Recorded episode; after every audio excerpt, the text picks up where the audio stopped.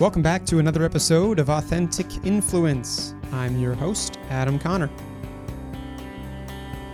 Welcome to the show. If you're brand new, uh, this is a show. First of all, I'm, I'm grateful that you're here. Uh, it's a show about how some of the biggest and most exciting brands in the world today are mobilizing their masses to become more authentic. And today, I'm on with someone who knows a heck of a lot about big brands across a whole lot of industries, and so I was happy to bring him on as a marketing mind.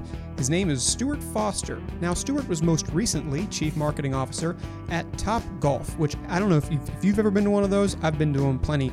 They are a ton of fun but I was talking to him not only about his knowledge about restaurants and entertainment and things like Topgolf, but also his vast experience within hospitality and travel, specifically about this current context, what it means for adapting and being agile, the different segments of consumers that need to be tailored to, the ways to differentiate conversations between those segments, and then ultimately how to become more authentic, how to improve consumer experience and what they'll remember on the other side of this.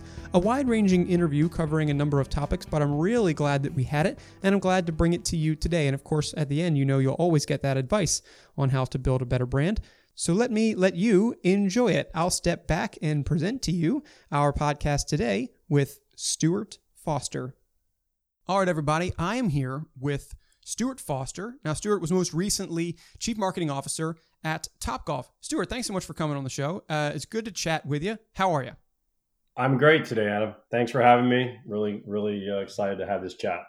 Yeah, me too. You know what? The only thing is, it's like I wish for listeners, we uh, we're both generally in the in the Mid Atlantic, and uh, I could have gone and done this in person. And with all this crazy stuff, I like I just couldn't. It's a shame, but you sound clear, you sound good, and uh, most importantly, we have plenty of good stuff to talk about, uh, regardless of of where we are. Um, I, what I'd like to take the time to do today is uh, since you have uh, illustrious experience across uh, entertainment and restaurants, and something I didn't know about Topgolf actually is that that's kind of how it's viewed, and also in travel and hospitality, obviously uh, a long, long time at Hilton as well.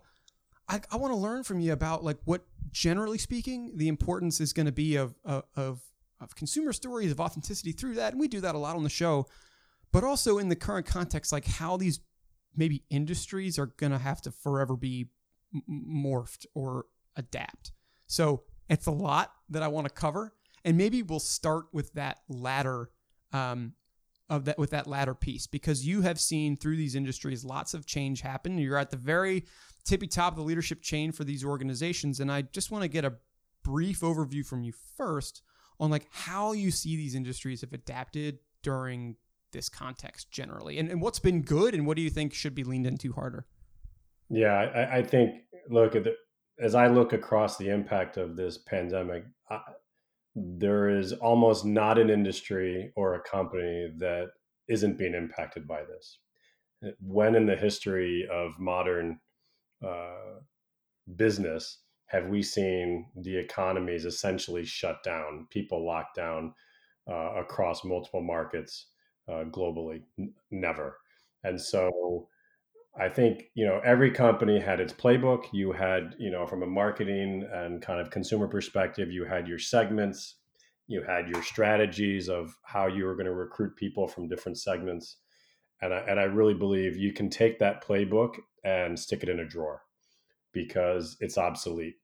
And these might have been playbooks that you wrote as little as 90 days ago you know, early March. I, I know in, in Topgolf, we were building out our plan. I was relatively new there. It was early January. We had uh, built out a strategy for growth, uh, prioritization of opportunities, prioritization of, of, of innovation, and that playbook you get you stick it in the drawer because what has happened in the last 10 or 12 weeks has just dramatically shifted everything about these brands. And I think if you are in charge of marketing and you're in charge of brand and you're looking at your business and you're not thinking about completely, I hate to use this word because it's a cliche, but if you're not thinking about how you pivot, you're going to be behind the eight ball. Yep. And, you know, in the early days, we saw all this communication coming out about we're in this together and we're going to get through this and all these sappy videos and a lot of it was you know parodied on youtube and totally uh, oh it's so refreshing to hear you say that yeah i mean it was it was a joke right when it was like insert brand here um, and you had yeah. and they, it was yeah. all p- acoustic piano music and and sort of you know pictures of people coming together and all this good feel stuff well this was because people didn't know what to do and it was like oh let's just reassure everybody and and then we'll figure out what to do. Well, if you haven't figured out what to do, or at least what are the several options of what to do, and it's a fluid situation, right? This these are not times where you can write a write a strategy, write a playbook, and keep it going. Because if think about how we thought about COVID and the potential closing of the economies 10, 12 weeks ago, and what we know today, it's been it's been years of learning right? Yes. So it's a completely fluid situation and you have to be able to adapt and pivot and change. And the companies that can move faster and can become more agile are gonna are gonna win and those that don't um, aren't. And you know agile you know entered into marketing what if you know just a short few years ago in terms of a process and now it's a requirement if you're if you're not just iterating and not waiting to get things done you know i've worked at companies where you waited until things were 100% perfect before implementing them. And that was already starting to be not the way forward. Well today it's a it's a death trap if you do that. You have got to you have got to test you have got to go out with things 40% right 60% right and iterate and adapt. And and you know that's the agile mo- model right um, and because the information is changing and the laws are changing and you know in, in the restaurant space what percentage of people are allowed? Is it 25% is it 50% well it's different in virginia than it is in texas. Um, and so as you you know if you are a multi-venue business as top golf is as hilton is as anything really in the hospitality space is you've got to be flexible. And this idea of a one size fits all strategy is just not going to work Right. So so from a from a process standpoint, you've you've just got to be agile. Totally. Number two, I think this you know these ideas of of who are your um, who are your archetypes, right? And and you know archetypes are one thing, mindsets are another. There are a number of mindsets that have emerged through this process of, of COVID that are completely new, right? There's this, well, I'll call the scaredy cat mindset. There's the um, I don't believe it, and I'm going out anyway. Kind of you know bullheaded mindset, right? And and there's there's several others. You overlay those and kind of matrix that with with um, with sort of archetypes uh, to come up with your segments. And they're, these this is what I mean about putting the playbook away.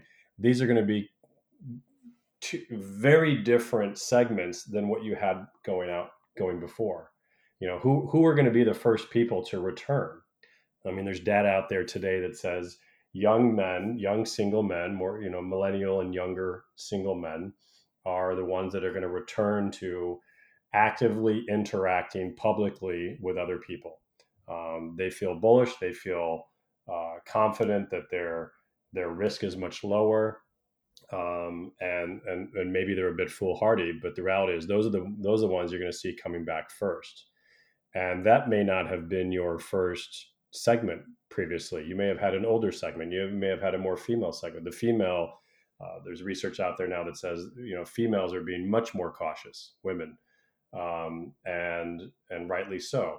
And and you know they may be coming back later. So what does that mean for your business if you don't have uh, women coming back to your business? What if you're primarily a female oriented business in terms of your customer set? You, you need to think very differently about how you change your offering and and and your tone of voice and your messaging to potentially go after those young men when maybe you didn't before. So uh, this whole idea of how you segment and how you use mindsets and and, and archetypes uh, to come up with those segments, it, it's changing every day and it's it's completely fluid, but it's going to be very different than what you had 90 days ago.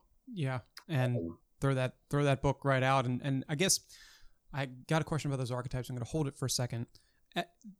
this will eventually, right? Everything's starting to reopen. Governments are saying you got to reopen. Fine. Um, yeah. Things will reopen in stages. These archetypes, these types of folks will start to come in in waves. I mean, how 90 days ago they throw the book out, or I guess throw the book out that you wrote 90 days. A new book is currently being written, as you just mentioned, years of experience being tossed into weeks of time. At what point does, uh, what chapters of the current book stay in the book once everything's open again and essentially this like crisis, be super agile, doesn't necessarily have to be, I mean, it probably should be, but doesn't have to be the mindset of the brand? Like what what are the most important things like being learned right now that that stick? Yeah, it's a, it's a great question. For me, it's probably two things. One is the the brand. Th- this is where I think uh, some companies can get it wrong, and where really good companies get it right. The the brand, you know, you think about the DNA of a brand. The DNA should never really change, right? It's sort of like you as a person. If if you're blonde haired, blue eyed, or or or you're redhead and and and green eyed, whatever it is, right? Your DNA doesn't change who you are. You know, if you're five foot two or you're six foot four or whatever. Um, but how you act and how you how you speak to people, how you dress, these are all things that you can change, right? And so brands have to do the same thing. They need to be true to what they are at the core. What is their DNA? but how they come to life to the consumer may be very different. Take restaurants, for example. There are a number of restaurant brands out there today that are basically built on a sit down concept. Come into our restaurant. This is our food offering. This is what our space looks like and feels like. This is the attitude of our servers. Therefore, add all of that up. That's our experience, right? And enter new data, which is okay, people are not allowed in your restaurant. Or if they are, there are 25% of them are allowed in. All of a sudden, you put restrictions on that model, and the economics don't make sense, right? Mm-hmm. So those brands can still be true to what they're about, but they're going to have to pivot to things like takeout, right? To delivery, um, to uh, maybe different parts of their menu need to become important. You know how how there are a lot of food brand restaurant brands that haven't thought about how they provide beverages right? And if you're if you're a beverage business, if you're a soft drink company or you're a, a wine or spirits brand, it's really important. Like, why aren't some of these restaurateurs doing takeout or um, delivery of those beverages in unique and interesting ways that add value to the customer sets, right? right. So I think if you're true to who you are as a brand, um, you you you continue to do that. But how you message and how you kind of show up is what needs to change. Yeah. I so let me go back to the archetypes for a second because how, how, how you message needs to change is a good is a good mm-hmm. segue for this. So these archetypes, these types of folks are going to come back in waves. Already brands are thinking about, okay, we got to stay true to ourselves, but at the same time, there are these restrictions that are put out there. That means that if we are a restaurant and we're 25% capacity, but the first wave of people that are going to come in are exclusively, let's say, millennials, younger, single men, fine.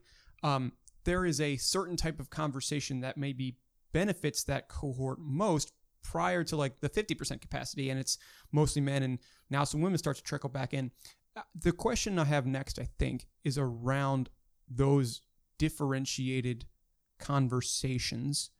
How do you see the future of the way that brands enable that um, given this whole thing. The reason why I ask, and so I'm going to I'll provide a little bit of context. The reason why I ask is because I ask a lot of brands when I when you know I ask a lot of CMOs when they come on this show, like how are you um, using customers as your best mouthpiece? Essentially asking a question about peer marketing, but saying how are you mobilizing your masses? Well, in this case, the, the masses are like very very segmented. It sounds like, and as these like striated groups start to come in, how do brands think about differentiating conversations or messages? Like these lines are going to yeah, blur. What do they do? That's, that's, the beauty of modern marketing is that is that it, it's you know broad reach, one loudspeaker to sort of the masses just doesn't work, right? Um, it's it's hugely wasteful. It's not efficient. Um, a lot of it you can't track. Um, I think the you know the last bastion of really broad reach media was live sports television, right? Live sports television's on hold. There is no live sports, and you look at what channels today are. Where are people communicating with each other? Where are they getting their information and news? It's all on their handheld, and and probably in the last ninety days, it's become even more concentrated in in in social media. Um, and you've seen you've seen just the growth of things like TikTok. You've seen the launch, although I gather not as successful of, of Quibi. Of Quibi, yeah. Right? I was just gonna say. Um, and you, so I, I think the beauty of modern marketing today is that it can be incredibly targeted. And so what I would say is, as it, in the old days, you built an annual brand plan, and I and I would for you know companies very recently, Hilton being an example that that had annual plans I mean, three years ago that didn't make sense, right? And we the, the problem is you have a, a, company that big and that traditional in its way of working and reporting its earnings and things like this that it was it was forcing itself to create annual brand plans when it knew that they should be building at least quarterly plans. I think what's going to happen in the next 90 to 120 days is brands have to build 30 day plans. And you all you need to have line of sight to the second 30 right? The 30 to 60 and the third the third month if you will the the 60 to 90 and and you've got to but the actual plan of execution for those second and third months needs to wait and so for instance what we did with top golf during the during the closure was we looked at a plan that was um, communication one week prior to reopening the first two weeks of opening was was a phase two. The uh, 30 days following that was phase three. The 60 days following that was phase four, and beyond that was seemed like the next decade. Right, it was the future. we almost sort of like we'll get there when we get there. We got to focus, but you can see how the time span started with a two week time, or actually a one week time span, grew to a two week, and then a 30 day, then a 60 day and that was how we built the we started to think about the plans and so i think brands are going to have to you know that's not that's just specific to one one brand but you're going to have to start thinking about the right now and changing that plan in 30 days. So you're almost going to have sort of monthly plans. Now i'm not suggesting that on you know your first month you're, you're saying you're an apple and in month two you're saying you're an orange. But you might be going from a red apple to a green apple in, in a period of 30 60 or 90 days. Right. And in terms of how you position yourself and which segments you go after. And you may go after those those young single men in the in that first 30 days and you may start to communicate more to females uh, in the in the 60 to 90 days. And the beauty of digital social media uh, digital platforms is that you can be incredibly targeted. So you can create content um, that, that is targeted at these different segments and and you're going to have to be incredibly agile in your content making and this is challenging because you can't get out if you're a physical location like top golf is. To get out and physically create content um, is very challenging to do that. And to create it fast and and and move quickly is is very challenging. So having internal resources that are creative is is helpful.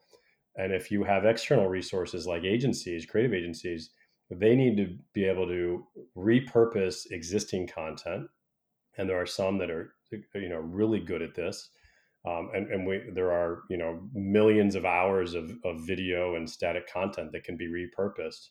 And so you've got to be very quick and agile to be able to change that content for different segments and for those different time periods. Right you just mentioned that a couple folks are doing it really well. You, you got a couple examples like who can we look to right now for like you, you want to know how to like do this kind of right? Here's who to look at. Who who do you see that is doing it doing it well? Yeah, um, it's a good question. I, you know, I um, you know, I think one brand. It depends. I think if you're riding it, you're riding a sort of positive swing. I, I don't see a ton of brands um, I still see most brands in the reassuring, we're not sure what the future brings kind of messaging. Yep. Um, I think um, I think some have done that well. If you take the car companies, you know, a number of the car companies have come out with the like, um, if you buy or if you've already bought, you know, we'll give you some relief. We'll give you extension of payments, no interest for so many days, etc. And then, you know, interesting. I had to buy a car during this. Uh, I'm probably one of the few people that had to buy a car. Interesting. Uh, I, my well, my car just broke down, and I had oh, to I had to. Uh, it was time to to buy a new one, and so I went through this process during COVID. But all of a sudden, from a marketing standpoint, I was inundated with social media posts and, and banner ads, and and you know, my whole as I was researching cars, I was very well targeted by a lot of different brands, and some brands did it really well, um, and one brand did it incredibly poorly and kept saying, We're going to get through this and we're here for you. And in fact, they keep doing it. I've already purchased a new car. Uh, well, I bought a used car, but I, new to me. And this brand, um, which I think has struggled, you know, recently, uh, it was it's Volkswagen, continues to market to me in this sympathetic way. And I'm not looking to for a car brand for sympathy, right? I'm looking for to a car brand to help my buying experience you know the, the other brands that have said we you know you can do a virtual test drive or we can deliver a car to your driveway for a test drive um, and it'll be cleaned and sanitized and it'll be at the end of your driveway and then when you're done you leave it there and we'll pick it up and then you tell us if you're interested or not like there's an experience around a car brand that's much more interesting um, and i think it was volvo who did that um, and uh, so I that's where I see brands doing it. You know, some really well, some not so well. I think Peloton is another brand. You know, it's the darling today, right? Um, and it went through its hiccups back in what was it, January, Dece- February, December. Yeah, we did a yeah, listeners. You'll yeah, know we did a podcast yeah. on this. What a great thing to happen to those guys. Everybody forgot about that spot. Yeah, you know, pretty so much they're now in a position where everyone needs to work out more and everyone's working out at home gyms are closed for the most part um, and i think are less interesting even if they're open the idea of you know sweaty people coming together and sharing grips and weights and things right uh, there probably can't be enough you know, clorox wipes to to make people really comfortable with that so they're they're riding the wave of the at home i i heard recently that the wait for a new bike is 11 weeks. I mean, when God. I bought my Peloton two, two or three years ago, I think it was delivered either next day or 48 hours. Um, and so now it's an 11 week wait, which shows the shows the demand. But here's a brand that I think is is learning its way, pivoting very quickly, um, leveraging all the sports athletes who are using Pelotons to stay in shape. They just announced, um, you know, a competition a riding competition among some uh, professional sports players just yesterday. And, uh, you know, I, I think this is where you make your brand relevant. This is where it comes back to your DNA. Peloton is a brand that's not about the bike, it's not about selling bikes. They get the majority of their revenue from their recurring membership subscription model. Right. Uh, and so it's a brilliant business model. But what they're really selling is community. They're actually not even selling fitness the community is united through fitness but it's that community that you want to be a part of right and whether that's the the instructor that you happen to love or whether it's you know the competitive aspect that you always want to beat you know pro rider one two three or whatever the name is on the leaderboard sure but community is what they're selling and i think they've they finally started to recognize that ad that went so pear-shaped back in december was not about community right and, and, and I think they sort of lost their way. Now they're being forced back, and they, they've got the benefit of, of a really strong business performance given what's happened. Um, but they're rem- they're they're remembering and coming back to what they what their DNA is, which is they are a community united by fitness. Right. Yeah. So I'm glad that you had a couple examples there. By the way, I think that the Peloton is a really um, well. See, I, I had a colleague just get a bike the other day and didn't have to wait. I don't think I don't think he had to wait 11 weeks. I have to ask him. Um, but to your broader point, organizations who are pushing the community hard, who are improving the buying experience, and uh, and doing so in a way that is genuinely helpful and timely, obviously will make for uh, for a brand that lasts, and that's what consumers are are, are going to remember remember most. So really really wisely point out pointed out. And that's the authenticity. I mean, your your your podcast is about authenticity and brands, I think that word is is thrown around a little too much in it's marketing. become like a cliche. I so I started this like 19 months ago, Stuart, and like nowadays, yeah, it's a buzzword for good content, right? And we have to ask ourselves, why is it good? And when you say, well, it was authentic, well, what do we really mean by authentic? Right. Authentic to me is that you know it's true to the brand, that it's true to that DNA. Um, it's it's relevant. That's really what to me is where the authenticity works, is because it's relevant to me as a customer, right? Because you can be true to your brand if you're not relevant, nobody cares. Um, and so I think when you combine those two things is what really makes authenticity valuable in a brand. Right. I agree with you. Um, and uh, thank, thanks for giving me this segue then, I guess, into the uh, into a round out question, um, which is like, what's your advice on what would be your advice to people who are, I don't know, looking to emulate your journey to, to, to be the head of a brand someday, uh, or maybe who's the head of a brand now and just need some lessons on on how to get there. And uh, you know, maybe it's maybe it's a story for what you were going uh, top top golf or Hilton, or a pitfall that you guys avoided. It's like, wow, we don't want to go down the path of an auto brand that gets on your nerves, uh, or advice from a mentor that you got years ago that has helped you or carried you along the way. What advice could you pass along to our listeners who are um, probably in, in your shoes minus a number of years and are looking to make a splash and move and shake, but but of course be that cliched word of authentic along the way? What would you say? I, I would say we're at a unique time right now, forced by this this this pandemic, to um, be both. I think we're going to see an incredible amount of innovation come out of this. So if if you can drive innovation, if you can help find the innovation in a brand and use innovation to further a brand, now it's got to be driven by insights. It's got to be driven by data, um, not just innovation. I think we're going to see more innovation come faster out of this pandemic than ever before. So, to what I always tell young people, we're at a point where innovation can come from anywhere. You've got all these bright people working on a brand at all levels of experience and seniority. Leverage your experience and seniority, or you know, leverage whatever experience you have, regardless of your seniority, um, to to bring that innovation forward. And I think it will be rewarded the the the old you know stay quiet the the the nail that sticks up gets hammered down like that's to be that's i think out the window and i think there's a great opportunity if you are true to your brand um, and true to that dna uh, and you can bring that innovation you'll be incredibly rewarded and you'll go far i think the best advice i ever got which i have told every person who has ever worked for me because it was the best advice and i got this advice in 1997 uh, by by uh, my the CEO of the company I worked for at the time. His name was Penn Kavanaugh, and he was a brilliant marketing guy. With and he was just about to retire, and he was passing. And he he said to everybody, he said it often. He said, "Take care of the brand, and the brand will take care of you.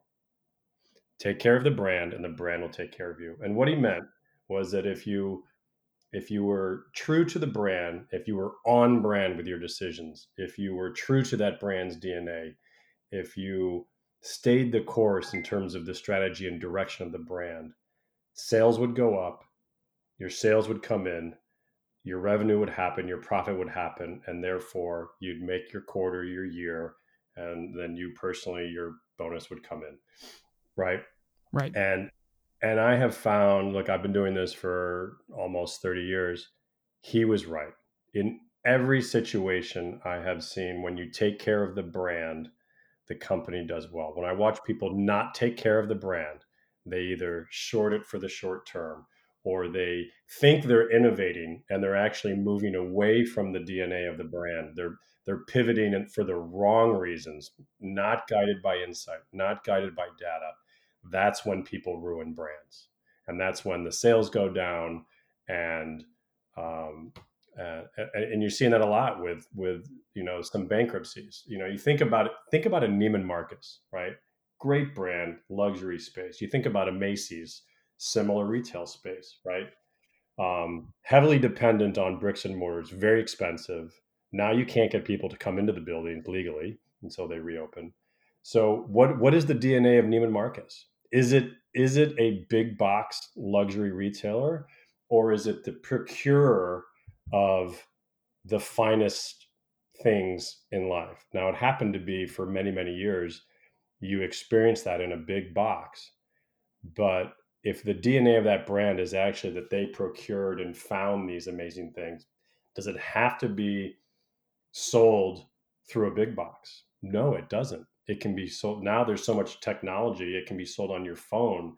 You could be you know you think about all the box companies that ship you things and you pick what you like and you ship back the rest at their expense. Like there's all these ways Neiman Marcus could have pivoted their business uh, more in a different direction that was less bricks and mortar oriented that might have prevented their bankruptcy may, may, maybe wrong I'm, I'm not a retail expert but it's just an example of if you are if you stay true to your brand, um, but you drive innovation, you can survive. That's an interesting way to put it. Okay, thank you for sharing that uh, that advice with us. By the way, from '97, I'm sure it's still uh, people probably need to hear that more, especially right now, and wide-reaching across all of these different examples that you've that you've given over this last half hour, which I'm really appreciative of you uh, providing. By the way, and I thank you for your thoughts and, and for your authenticity, uh, for being real with me, frankly, because sometimes I don't get that uh, on the show. Contrary to what uh, I might position to listeners, not everybody is. Not everybody is straightforward. So I appreciate that. Well, Adam, this has been a, a, great chat, and I appreciate you giving me the opportunity to, to share some of this. It's been, it's even sometimes clarifying for us that are being interviewed and, and, and spoken to when we get the chance to talk about it, we even remember some of those great pieces of advice, or we think about things in in in a clearer, more strategic way when we're when we're asked to articulate it out loud.